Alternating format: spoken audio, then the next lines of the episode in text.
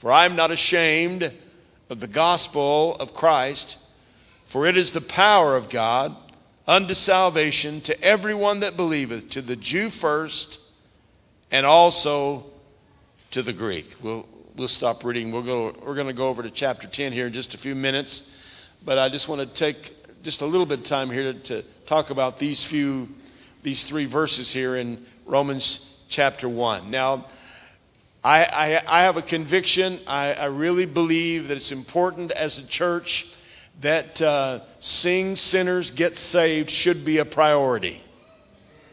It should be something that uh, is like our core value. This is what we believe. We believe that the church is the, the vehicle whereby God has chosen uh, to get the gospel to the, to the lost and see the lost come uh, to the Lord. That's why we have a missions emphasis. That's why we have outreach. That's why we do what we do to try to reach out to people uh, that are in need. Amen. I've got people on my mind that I'm praying for, even right now, that I have been for the last few weeks, that uh, I want to see them get saved. I believe they're going to get saved. I believe that they're not very far from the kingdom and uh, praying and believing that they're going to come to the Lord. So we should be praying for salvations to be happening. We should work toward that. We should pray for that to happen and believe that God is going to do that. We need to, to uh, when we give, uh, we need to give with the idea that it's going to advance the kingdom of God and that souls are going to be affected for the glory of God through our giving, even in our worship. When we worship, we don't just come in here to worship just so that we feel good. And we worship because whenever we worship God, the presence of God comes into this place. And if there are those in the service that are unsaved, they will sense the presence of God and, and they'll be drawn to that and convicted by that and be drawn to a place of repentance. Amen. So, really, everything that we do, our giving, our worship, our prayer, our preaching, everything should be focused on seeing people come to the Lord. So, it should be a preoccupation in our hearts that we want to see people come to the Lord. Some of you have heard of Jack Hyles, who's passed away a long time ago, was a long time pastor in the Chicago area, Hammond, Indiana, and uh, was a soul winning pastor. And he's got a lot of books uh, out and um, a lot of sermons that you can hear of Jack Hyles online. And he was, souls was his main thing. But uh, you may not have known this, but when he went to Hammond, Indiana, to that church, he was only 33 years old. He was just a kid. Let me tell you, if you're in your 30s, you're a kid to me. And uh, he was 33 years old when he started pastoring there. He said that when he went there, it was so formal that they would not allow any songs to be sung that they felt like would put an emotional pressure on people to respond. So a lot of they, they, be, they were, had to be careful about the songs they sung. The pastor wore, a, wore striped pants and long tails. And you talk about a formal church, dead and dried up, and nothing happening. And then this Texas young preacher comes in there and starts preaching souls, soul winning, reaching the lost, preaching the gospel to, to those people, and people started getting saved. And it went on for months and months and months. At the very beginning, when he first went there, souls were being saved week after week after week. But one Sunday, no one responded when he preached. No one came forward. No one got saved. He was so overwhelmed uh, with grief that no one got saved that morning. That he told his wife and children, You all go on home. I'm staying at the church. He didn't he didn't go for lunch. He just went straight to his study and he laid on the floor and he prayed all afternoon, begging God, Lord, what's happened? Why wasn't there somebody saved this morning? And he came back that night after spending the whole afternoon praying and crying out to God, and seven souls came and got saved that night. Praise God. Now, that's like a preoccupation uh, with people getting saved.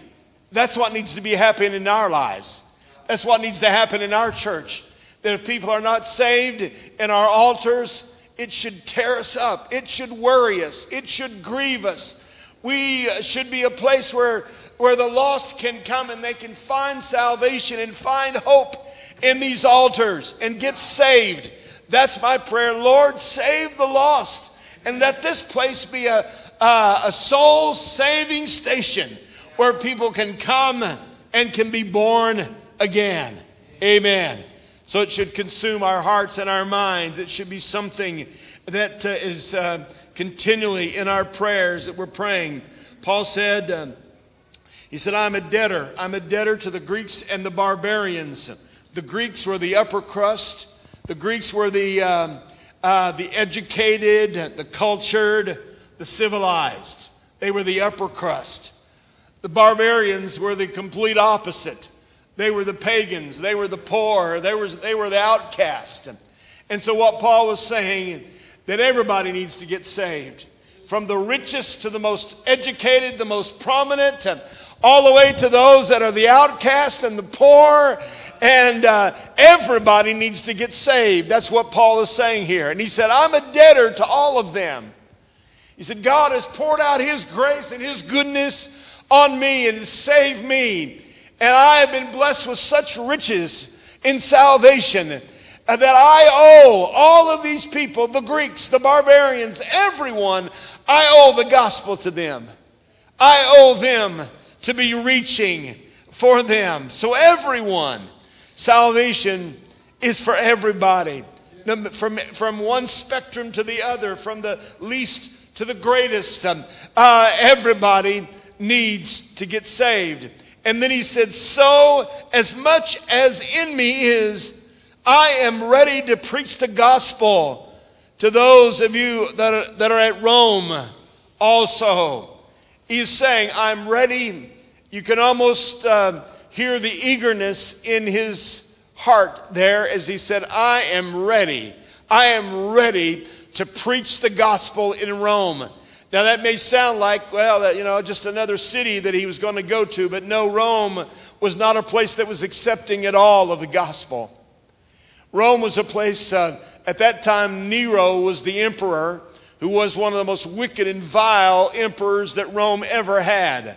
He became the emperor when he was 16 years old. He was like a spoiled brat that, uh, that wanted everything to go his way, and he despised the Christians.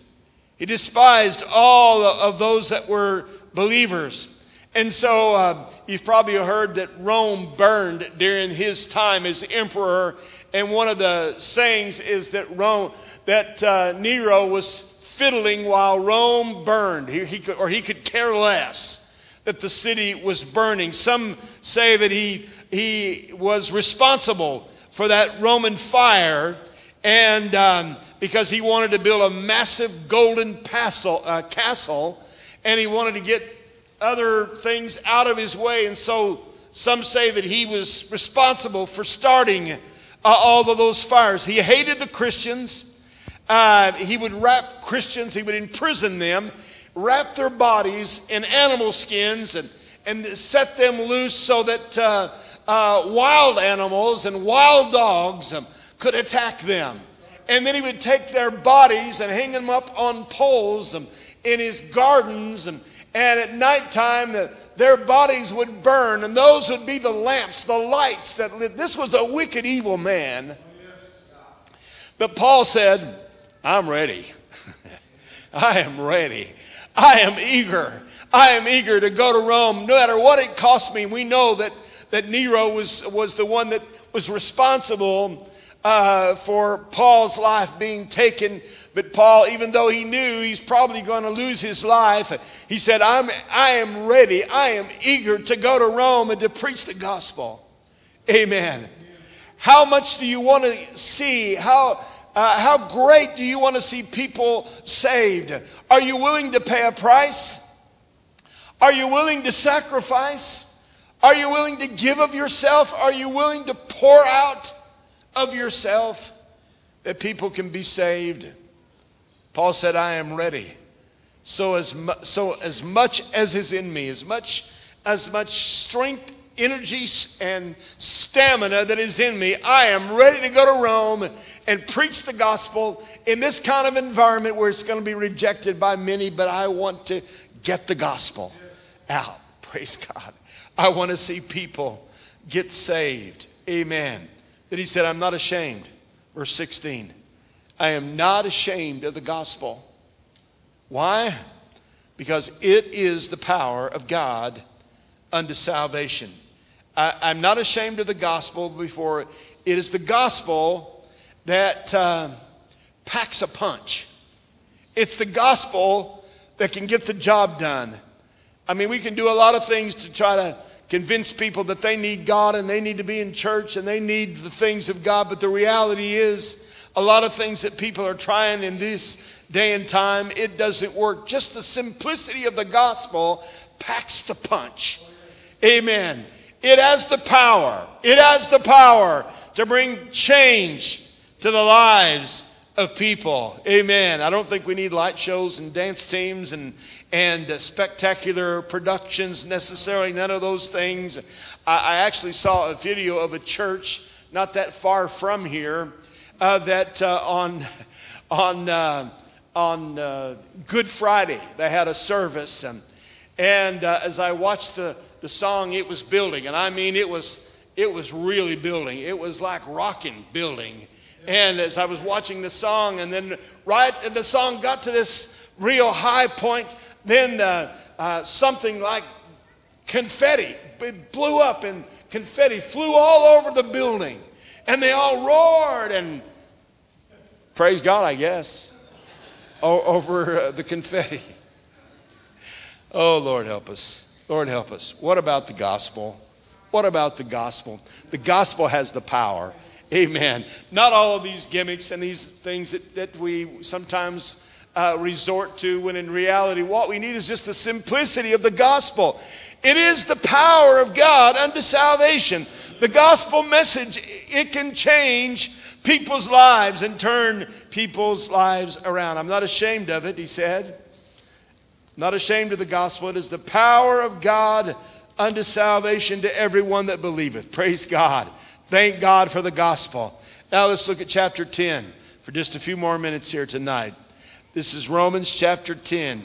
Paul says, Brethren, my heart's desire in prayer to God for Israel is that they might be saved.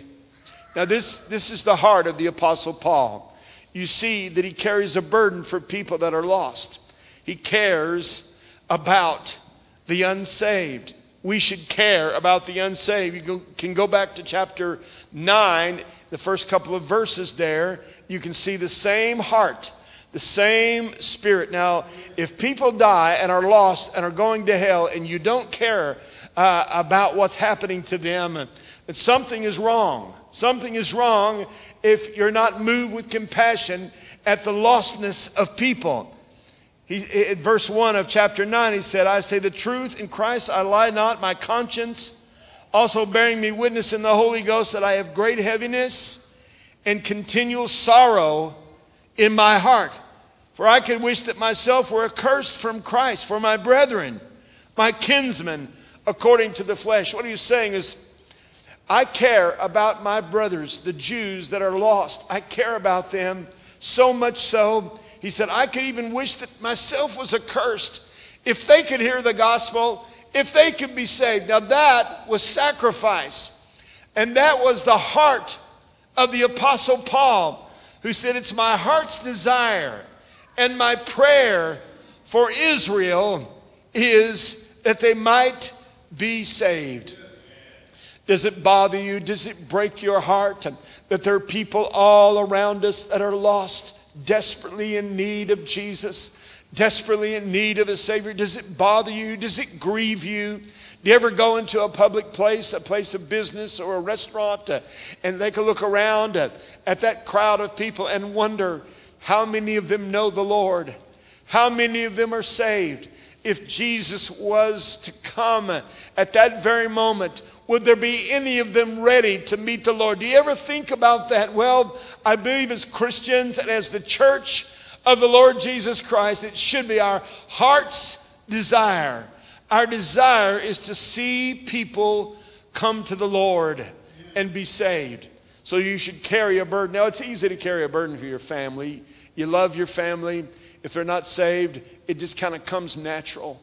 But there's a lot of people that are not your family, and they're out here all over our community, and they're lost.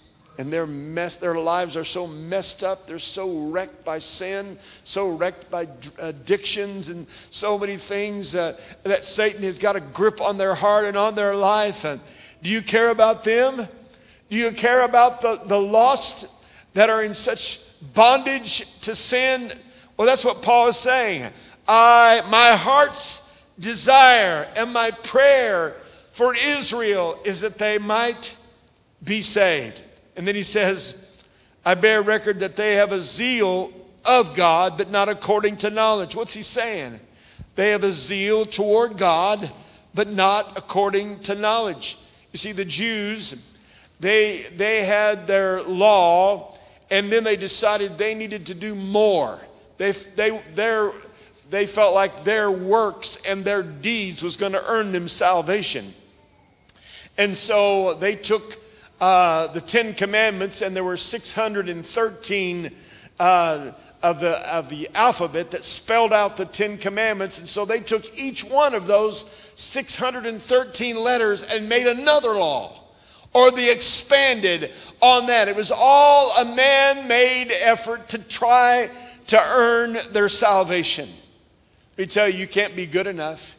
You can't be religious enough. You can't do, there's no way your, your, your uh, morality, your goodness, even your generosity and your compassion to people in need. I know that uh, there's a lot of people that they, they feel like that they're, they're doing some good. And one of, one of these days, they think they're going to get into heaven on the basis of their good deeds. Oh, no.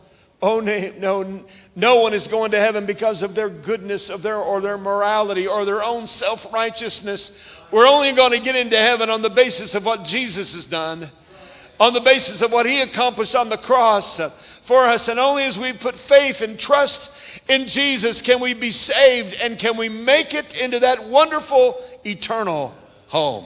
Praise God. He said the Jews have a zeal for God, but, but not according to knowledge. What knowledge did they need? They needed to know that Jesus Christ was the only way. They needed to know that they couldn't earn their salvation. They, can't, they couldn't offer enough sacrifices. They needed to know that Jesus was the better sacrifice and he was the one that made a way for them. And so their zeal was, was worthless. Their zeal for religious deeds and, and for uh, compassionate things. And, and uh, it, it's good to give and it's good to be compassionate toward people and their needs. I'm not saying that that is not a good thing, it is a good thing, but it will not earn you your salvation. And a lot of times, that trips people up. One of the things that was a huge hindrance to my own dad getting saved until he just just before he passed away is he was he was a good man. He was a good man. I mean, he worked hard. He paid his bills. He was faithful to his wife. He was faithful to his family. No one could say that he wasn't a good man because he was a good man. He had high morals. I never heard my dad curse, not one time. All those, even though he didn't go to church and didn't serve the Lord, he had a high level of morality in his life. And I'm thankful that he did. It influenced myself and my, my brothers, but that wasn't good enough. We don't go to heaven on the basis of our morality or our goodness. We go to heaven on the basis, uh, and we're saved because of what Christ has accomplished. And so we, the Jews needed the gospel. Amen. They were trying to establish their own righteousness. You know what the Bible says about your righteousness? It's filthy. It's filthy rags. It is not valuable at all. All of your, your own righteousness, it's, it's God, God doesn't uh, see that. He only sees the righteousness of Jesus. uh, in us, and as it's imputed into our lives, we are righteous through our faith in the Lord Jesus Christ. Amen. He says, they're ignorant, verse 3, they being ignorant of God's righteousness, going about to establish their own righteousness, have not submitted themselves unto the righteousness of God. That was the problem of the Jews. They were completely convinced that they could, they could obey all the laws, follow all the rituals, go through all the sacrifices, and that was going to be enough. But not when Jesus came on the scene. Jesus was the all, he was the all in all, and tonight he is the only way for men to be saved. It's the only way. It's only through faith in the Lord Jesus Christ. Praise God.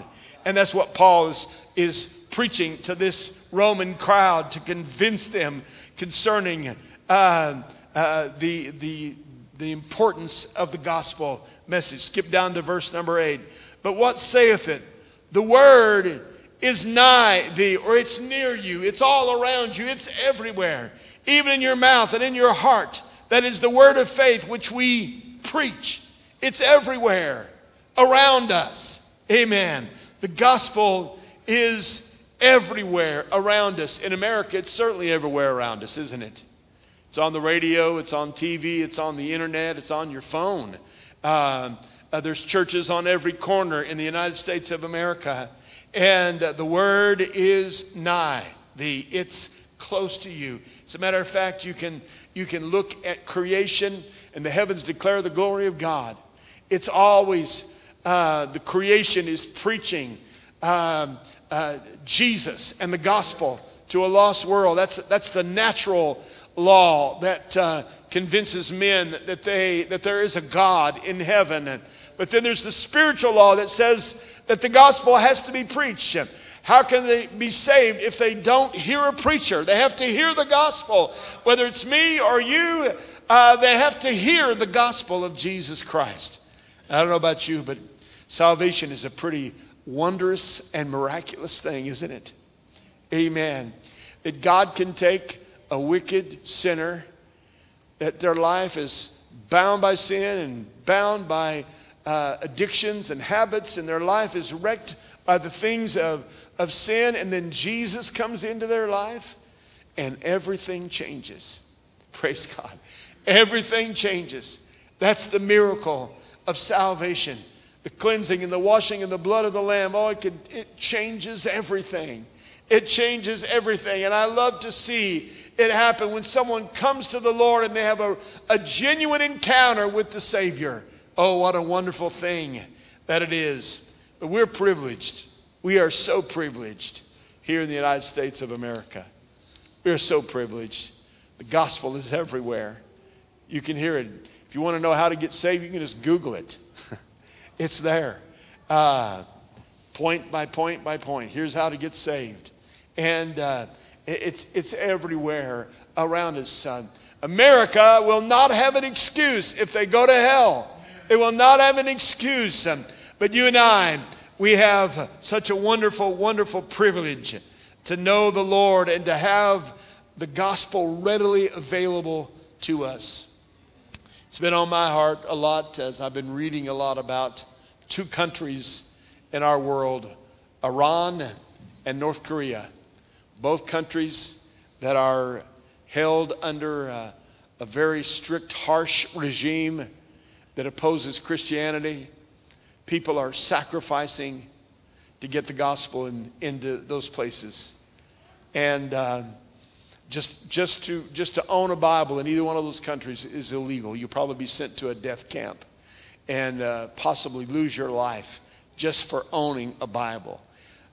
Folks, do you understand how blessed and privileged we are in the United States of America? Oh, we are, we are so uh, blessed. Just, just owning a Bible could, could cost you your life. And, and uh, that regime in North uh, Korea is so corrupt and so evil that they have convinced those people, the, that Kim dynasty, they, they have convinced that nation that they are deity, that they are gods. And they're afraid to do anything or even to think things. They've been told that Kim can read their thoughts. He knows what they're thinking. So they live under the bondage of this fear all the time. And uh, they can never know about the true and the living God, but yet there are those, and those that are sacrificing, sneaking Bibles in, smuggling them in, carrying the gospel in. Some are meeting privately in places and putting their lives at jeopardy to preach the gospel. And yet you and I could do it all the time and never have any pressure or any persecution. We have such a privilege to carry the gospel of Jesus Christ. Amen. And uh, I, th- I, say, let's take it on our heart. Let's pray for these nations of the world. I've been looking into, Lord, what, what can we do?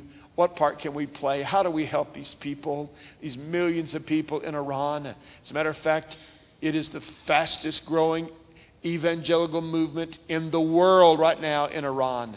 Even in the face of the persecution, and all that they're going through. It's the fastest growing move of God in our world right now in the country of Iran. They can't have churches uh, for the most part, uh, so they meet in private places, in basements, in, in homes, and uh, always under threat of their life, but yet they're preaching the gospel and the gospel is spreading. There, there were 40 years ago estimated to be something like 10,000, 8 to 10,000 believers in Iran. Today, they estimate at least a million in the country of Iran now. The church is just growing, growing, growing, growing, and the gospel can't be stopped. It's going forth.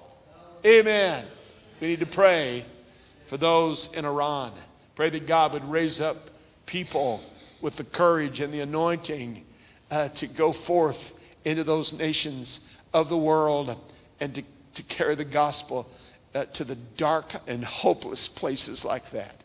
What a horrible thing that it is, and how blessed and privileged that we are. It's this simple Romans 10 and 9 that if thou shalt confess with thy mouth the Lord Jesus, and shalt believe in thine heart that God hath raised him from the dead, thou shalt be saved. It's that simple. Amen. Amen. Don't add anything to that. It's just that simple if you put your faith in Jesus, if you confess with your mouth the Lord Jesus, believing in your heart that God has raised him from the dead, you'll be saved. Hallelujah. Praise God.